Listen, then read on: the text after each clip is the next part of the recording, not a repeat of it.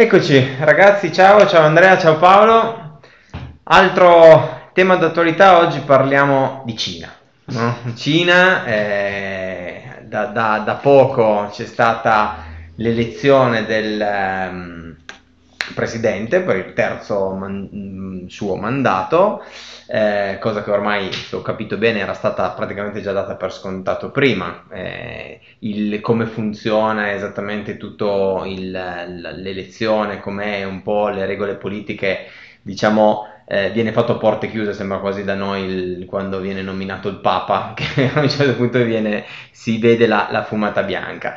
Eh, è un avvenimento particolarmente importante, direi, perché... Ehm, suggella quello che è stata la crescita economica della, eh, che da, da, negli scorsi mi sembra otto anni eh, ha portato, ha contribuito eh, il presidente eh, Xi Jinping ehm, e cosa, cosa, succederà, cioè qual è i risvolti, cosa, cosa accadrà in futuro. Eh, Andrea, vuoi partire tu a farci un, po' una panoramica di che cos'è tutto questo, cioè di che cosa sta succedendo ecco, in questo paese? Sì, sì. Eh, Uniamo a questo tema di attualità, cioè la rielezione per la terza volta del, del presidente cinese, a, ai dati del PIL che sono stati pubblicati qualche giorno, qualche giorno fa, eh, che hanno destato molto scalpore in Occidente perché era prevista la pubblicazione di, del dato relativo al terzo trimestre un paio di giorni prima invece tardavano, non si capiva il perché, si aveva il timore che fossero dati negativi e sappiamo sempre come è complicato andare ad avere informazioni precise, dettagliate, puntuali in Cina perché molto spesso c'è proprio una difficoltà nell'andare a reperire le informazioni. In realtà erano tutte eh, congetture, congetture perché quando sono stati pubblicati i dati è emerso che nel terzo trimestre la crescita del PIL, eh, del PIL annualizzato è stata pari al 16,5%, dato superiore alle, alle, attese, che andava così a coprire pienamente invece l'andamento negativo nel secondo trimestre che aveva visto un calo del 10,4% sempre su scala annualizzata.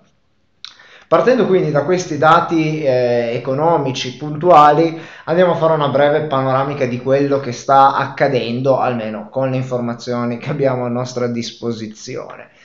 Eh, quindi nell'ultimo periodo l'economia cinese è stata influenzata da diversi fattori, che ne hanno generato anche un certo rallentamento rispetto alla locomotiva che conoscevamo negli ultimi, negli ultimi anni, negli ultimi decenni. Una, due variabili economiche hanno inciso in modo decisivo, una riguarda più l'economia nazionale, quindi i consumi interni, l'altra invece va analizzata in una scala più globale verso l'esterno.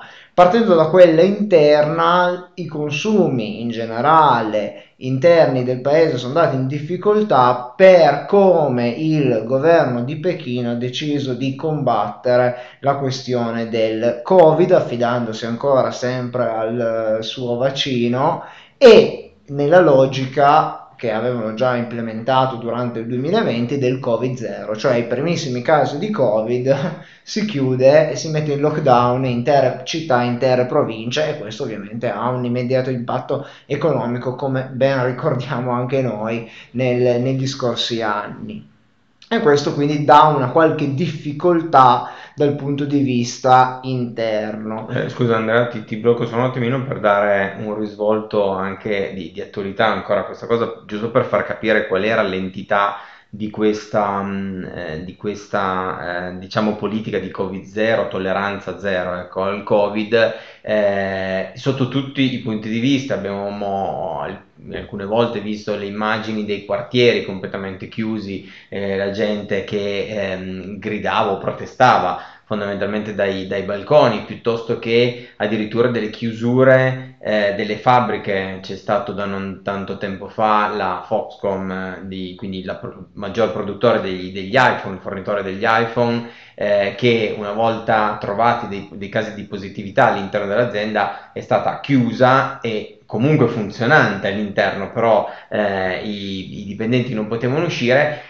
Altro ambito che però con lo stesso identico effetto, se non mi ricordo male, era Disney World, che eh, sono stati trovati sì, sì. non mi ricordo quanti casi, ma comunque non, ecco, non una, una un cifra o di, delle casistiche così preoccupanti, ma proprio per questa politica zero è stato chiuso con, i, eh, con all'interno i, eh, eh, le persone il, l'attrazione, o anzi non l'attrazione, forse tutto il parco, tutto se il non parco, ricordo, ecco, voilà. c'erano i cancelli chiusi. Esatto, fin quando poi le, le, persone venivano fatte uscire solo dopo che era stato fatto il test e trovata la negatività. Quindi questa tolleranza zero è veramente una tolleranza zero. Sì, ma poi abbiamo... Vi porto un ultimo caso di cui sono a conoscenza, ci sono delle...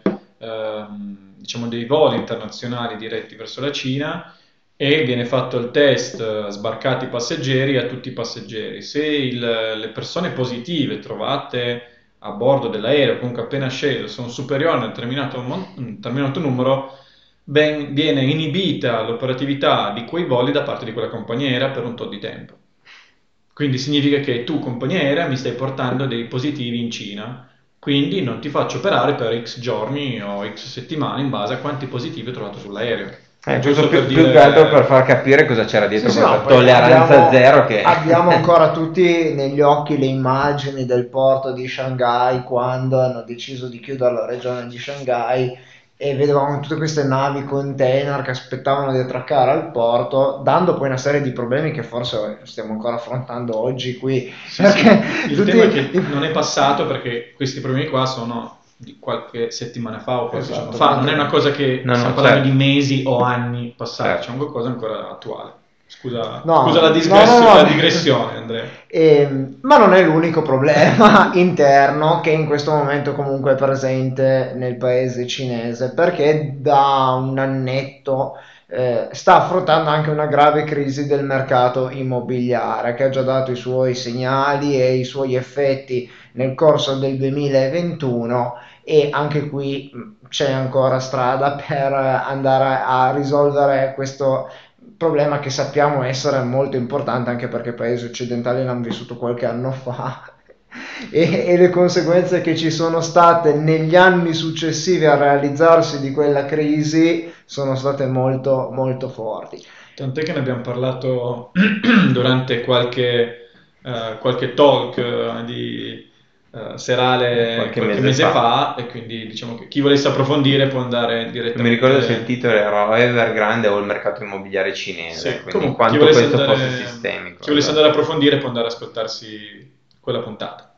Esatto, unito a questo invece se noi ampliamo un pochettino lo sguardo al di fuori dei confini, dei confini cinesi, ci troviamo negli ultimi, negli ultimi mesi, a partire da febbraio del 2022, in un contesto internazionale particolarmente complicato che forse dal secondo dopoguerra mondiale non si era mai visto così teso e così complicato e questo ovviamente ha anche ripercussioni economiche e in modo principale sul commercio internazionale. Mm, come sappiamo non ci sono al momento sanzioni dirette neanche indirette tra i paesi occidentali e la Cina, però certo queste tensioni internazionali che hanno avuto il loro fulcro nella guerra russo-ucraina, ma ricordiamo anche che la Cina è impegnata nella questione, chiamiamola così, nella questione Taiwan, sul quale ad esempio gli Stati Uniti sono molto molto sensibili. Quindi questo è un po' la, il quadro attuale nel quale si muove il paese cinese con variabili interne che abbiamo prima analizzato e quindi questa diciamo che è un po' la scheda programmatica terza, del terzo mandato del presidente cinese. Eh, questa è la situazione nella quale sarà chiamato a svolgere questo, questo terzo mandato. Chiedo a Paolo, che so che ha analizzato i dati un pochettino più nello specifico dell'economia interna cinese, di fare una panoramica su come sono questi dati. Ma allora, oltre al discorso del, del PIL che, che, ci citato prima, quindi che ci dà un'indicazione molto importante sull'economia, c'è eh, l'altro aspetto che abbiamo, diciamo, su cui poniamo l'attenzione quando guardiamo un paese, che è l'aspetto legato all'inflazione. Quindi stiamo vivendo mesi di un'inflazione, di un'impennata inflattiva in tantissimi paesi, eh, diciamo, il confronto tra la Cina e gli Stati Uniti, come citavi tu prima, si può fare anche da questo punto di vista. Facciamo l'esempio, a settembre eh, l'inflazione ehm, cinese è stata di circa 2,8% eh, più 2,8% rispetto all'anno precedente. Uh, questo indicatore però, um, se noi andiamo a vedere l'inflazione che viene cosiddetta di fondo, ossia l'inflazione senza uh, diciamo, la, la, componente energetica e alimentare, questa inflazione del più 2,8 diventa meno 0,6. Quindi capite bene che è un discorso negativo, quindi non siamo in un discorso inflattivo in Cina. Se noi confrontiamo gli stessi indicatori negli Stati Uniti, l'inflazione a settembre è stata di più, più 8,2 rispetto all'anno precedente, quindi più 8,2 Stati Uniti rispetto a più 2,8, e eh, gli Stati Uniti hanno un'inflazione di fondo, quindi calcolata nello stesso identico modo, del più 6,6%. Quindi è una situazione eh, diametralmente opposta a quella cinese, dove il PIL della Cina rimane positivo, il discorso inflattivo invece non è così eh, positivo, gli Stati Uniti invece stanno vivendo un'inflazione quasi a doppia cifra che genera tutta un'altra serie di problematiche interne, quindi è vero la Cina ha i suoi problemi, ma anche gli Stati Uniti hanno i loro problemi, non so Alberto cosa... Eh, no, aggiungo una cosa su questo aspetto, questa condizione provoca poi anche una risposta da parte delle, quasi costretta direi da parte delle banche centrali diametralmente opposta. Eh, è vero che gli Stati Uniti sono in una condizione di mercato forte chiamiamolo così mercato del lavoro al massimo dell'occupazione eccetera quindi eh, quello, il vero nemico da affrontare oggi è questa inflazione che però avviene tramite un aumento dei tassi di interesse in maniera tale da cercare di, di fermarla a costo di perdere dei posti di lavoro, comunque di indebolire quello che è l'economia. Per contro, giustamente come dicevi tu, eh, la situazione è diametralmente opposta in Cina Mm, il, la, la, banca centrale potrà invece fare esattamente il gioco contrario proprio perché oggi l'inflazione è, tra virgolette, un non problema, mettiamolo in questa maniera, o comunque all'interno di una quota direi assolutamente di controllo, un po' quella eh, fisiologica. Di, esatto, ecco, quella, quell'inflazione fisiologica quasi ricercata fino a due anni fa se non c'era, eh, non, eh, sembrava che non, non non riuscissimo a pensare ad altro, invece fondamentalmente siamo lì che speriamo che, che ritorni a delle cifre eh, considerevoli. Il, um, eh, a questo punto l'effetto cinese è anche un po' rispetto a tutte le problematiche che dicevamo prima, cioè comunque ha dei problemi interni, il discorso del, del mercato immobiliare tra tutto, eh, che poi verrà affrontato in qualche maniera. Giustamente come diceva Andrea, andare a, a, cercare i dati poi e le informazioni su questo paese non è proprio così facile, però almeno la, la eh, forza e la capacità di intervento che oggi ha il chiamiamolo così, la politica o il governo cinese è completamente differente rispetto a quello che avrebbe invece in una condizione certo. simile il, negli Stati Uniti. Ti lascio andare avanti poi.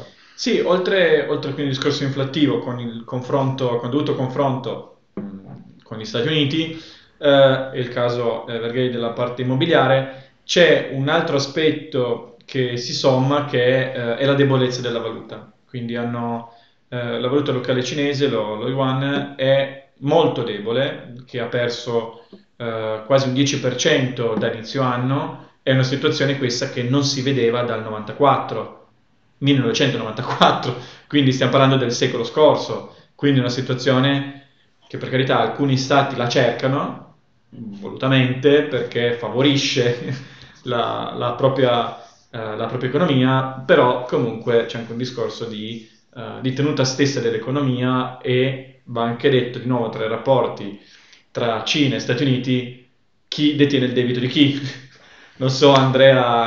Ma, ma scusami, Alberto, Paolo, no, faccio, faccio una considerazione in questo caso, mm, ma correggetemi se magari eh, sbaglio, eh, poi eh, mi sembra però di ricordare che a questo punto eh, avere una valuta, diciamo così, più debole rispetto a prima dovrebbe favorire a questo punto forse la parte di esportazione, perché certo. tutti dovrebbero avere l'interesse certo. di venire a comprare da me, perché a, a, parità di mio potere di acquisto, o meglio, scusate, a parità di mio valore eh, di, di, di, mia valuta, se vengo da te la tua valuta vale sempre di meno, io avrò un potere di acquisto più elevato. Se... Oltre al fatto che un paese, ovviamente all'altro lato della medaglia è la difficoltà nelle importazioni, ma siamo in un paese dove, è, dove materie prime, materie energetiche ne ha quante, quante ne vuole o comunque ormai ha una cerchia di amicizie in grado di eh, che quindi mh, potrebbe avere un vantaggio competitivo non indifferente da questo, da questo dato.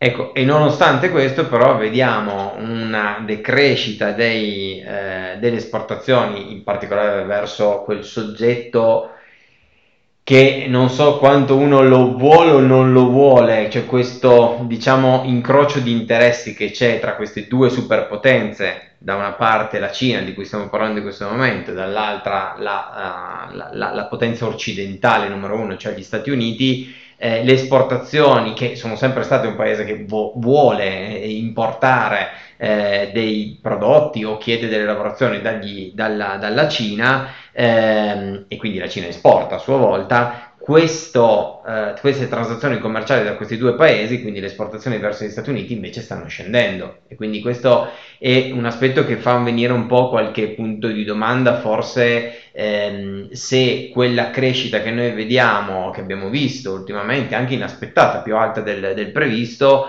è una crescita più dovuta dal mercato, dalla parte interna oppure un, magari sono stati trovati altri um, partner commerciali in sostituzione degli Stati Uniti, benché mi faccia diciamo che la non so quanto siano sostituibili. La ecco. di fuoco è difficile. Eh, ovviamente si erano raggiunti dei livelli, diciamo, in mesi precedenti decisamente fuori dal normale, quindi le esportazioni della, della Cina nei confronti degli Stati Uniti avevano raggiunto diciamo, dei picchi mai visti prima e quindi è logico che adesso ci, eh, ci scandalizziamo di questa discesa, ma per alcuni versi è quasi fisiologica, cioè non potevano rimanere a determinati livelli.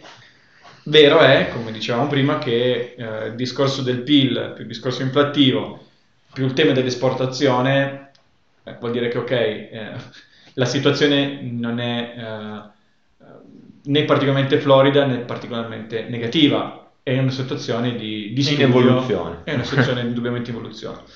Il, il, l'ultimo aspetto su cui volevo eh, così lanciarvi una, un, una discussione è um, l'economia cinese e il, il cambio uh, che è stato fatto nel, nel, dal 2015 da un punto di vista demografico a proprio all'esistenza stessa delle politiche demografiche cinesi. Quindi 2000, fino al 2015 c'era eh, la famosa politica del figlio unico, ovvero in Cina non si poteva avere più di un figlio. Quindi cioè, tutti speravano di avere eh, purtroppo un figlio maschio perché poteva portare eh, del lavoro, dal 2015 in poi non c'è più questo tipo di politica. Eh, è logico che a questo punto la Cina eh, si, si, sta trovando nel, nel, paradosso, che è indicato anche in un rapporto dell'ISPI, di essere invecchiata prima di essere diventata ricca nelle, diciamo, in, in precedenti puntate, come possiamo dire, abbiamo parlato dell'evoluzione demografica anche del, dei paesi mondiali e eh, del fatto che in Europa ci fosse tanta ricchezza grazie anche al, diciamo, al, fatto di avere una popolazione più anziana, vero, ma che ha accumulato tra virgolette ricchezza nel corso degli anni, no? mentre invece altri paesi sono uh, più uh, poveri dal punto di vista di ricchezza pro capite con una popolazione molto più elevata e un'età più giovane. Ecco che la Cina si è trovata in una situazione in cui non è riuscita a diventare ricca, ma sta invecchiando, perché elevando questa, eh, questa politica eh, capite che non è esattamente la stessa... E ti dirò, eh, riuscisse o fosse riuscita a trovare il modo di fare questo passo, probabilmente aveva veramente una potenza di fuoco incredibile perché ricordiamo sempre, l'abbiamo detto nella scorsa puntata dove parlavamo delle variabili demografiche, Cina 1 miliardo e 4 di abitanti, Stati Uniti 330 milioni.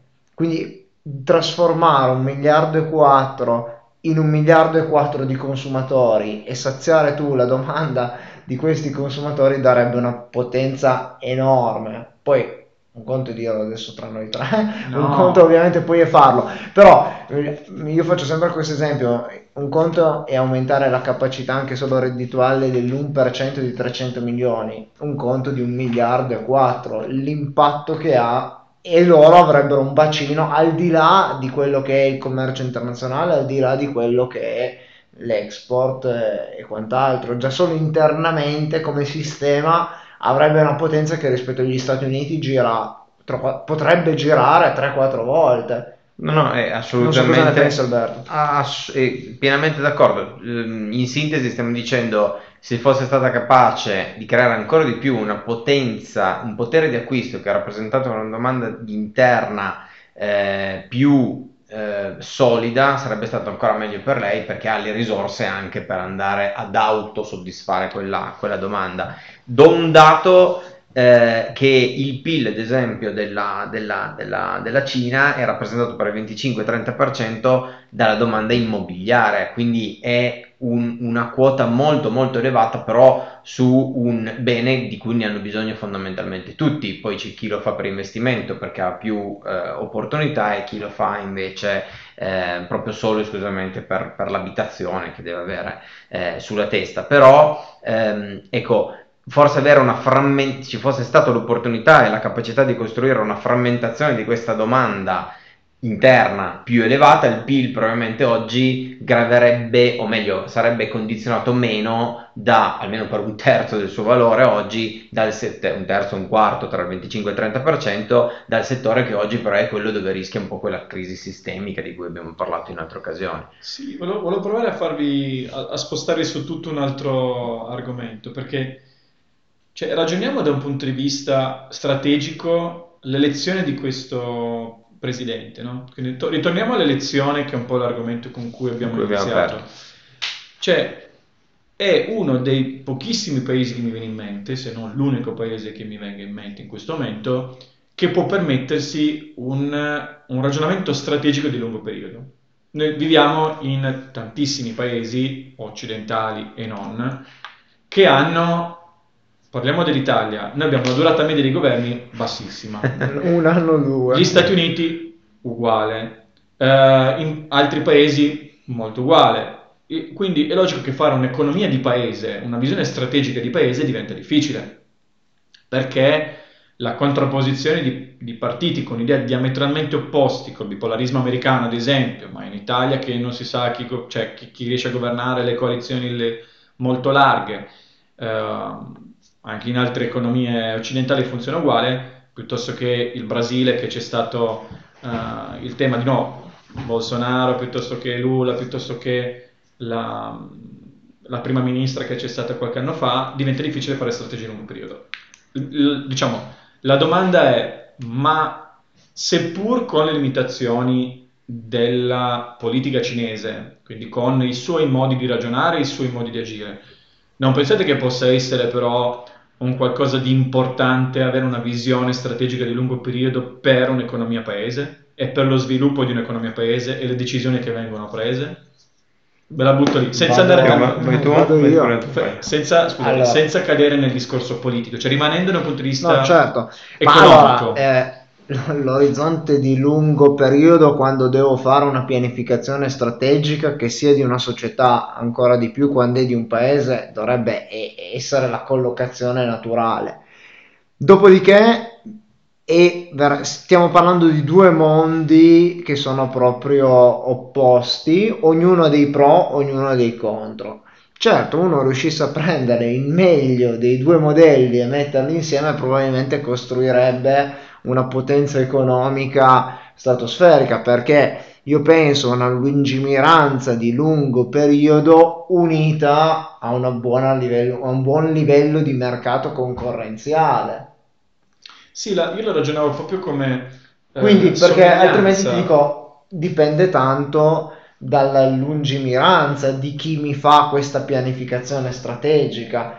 E Te, te la dico in maniera diversa, con i dovuti, mh, cioè con le dovute eh, differenze chiarissime, ma è un po' come se da un punto di vista strategico la Cina avesse quello che assomiglia molto di più a una ehm, approccio aziendale, eh, diciamo di management di lunga data o di imprenditore di lunga data, piuttosto che a un'azienda dove il top management cambia Di ogni continuo, sei no, mesi. quello- Cioè, questo è un po' il...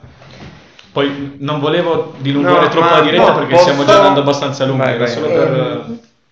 Quindi, sì, no, io concludo dicendo che secondo me eh, è vero, è vero, ma in parte, nel senso che ehm, sicuramente in una logica di lungo periodo è più funzionale un management, chiamiamolo così, di quel genere rispetto a quello a cui siamo abituati noi in Occidente. Poi, vabbè, noi in Italia siamo un caso particolare perché se normalmente cambiano ogni 4-5 anni, noi cambiamo ogni 2 e chi arriva, quindi siamo ancora un caso ancora più particolare. Dall'altra però nella pianificazione di lungo periodo probabilmente bisognerebbe comunque valorizzare il discorso di un mercato concorrenziale perché altrimenti vado a vanificare il vantaggio competitivo di poter permettere di ragionare a 10 anni di distanza, metti, con poi delle imposizioni che eh, non mi fanno più sviluppare il mercato. Allora tanto vale non averla... Cioè, ehm, dall'altra noi lasciamo fare il mercato, diamo libertà concorrenziale, poi magari ogni due anni cambiamo le regole perché governa qualcuno di diverso e, e quindi vado a creare instabilità dall'altra da- e si vede, si vede queste diverse risposte si, si possono secondo me anche notare, si nota proprio, però ecco come fare, cioè bisognerebbe veramente mettere insieme due, questi due elementi, anche perché il discorso, torniamo al discorso, poi qua concludo, che dicevamo prima, cioè il essere, in- ad esempio la Cina essere invecchiata, la popolazione essere invecchiata senza essere diventata ricca, un po' probabilmente dovuto anche al modello politico-economico di quel paese. Mentre parlavi Andrea mi sono annotato alcune cose perché poi conoscendomi appena penso qualcosa mi tabula rasa di tutto quello che avevo pensato prima però parto esattamente dall'ultimo eh, dall'ultima annotazione che avevo immaginato secondo me eh, con il paese cinese è molto difficile rispetto in quello che sto per dire in quello che dico non c'è nessuna eh, intenzione di dire una cosa giusta o sbagliata Ok, quindi a prescindere dal giudizio che una cosa abbia funzionato o non abbia funzionato, credo che e la difficoltà aumenti nel, pr- nell'esprimere un giudizio per la Cina perché io vedo molto molto difficile capire qual è l'obiettivo di lungo periodo della Cina, cioè dove vogliono andare e in che modo ci vogliono arrivare, ok? Che sia una, eh, diciamo, una conduzione di un'economia di tipologia comunista direi che è palese e su questa parte qua ci siamo. Hanno determinate intenzioni, abbiamo visto gli effetti e quanto abbiano voluto agire il controllo su tutte quelle che sono le società quotate che avevano e hanno ancora tutt'oggi delle potenzialità assurde in confronto alle valutazioni che hanno oggi, sono palese, ma se il ragionamento della Cina è tu esci dai, dai, pure dai confini, Mm, però non esageriamo, io devo tenere sempre il controllo e tu non devi mai essere più grosso di me, esattamente contrario di come vediamo le big tech in confronto al, al, a quello che è il potere americano, che sono quasi più potenti loro del, dello Stato, è logico che ehm, diciamo è, se quello è il tipo di controllo che vogliono ottenere, è logico che quella crescita avrà dei limiti, semplicemente.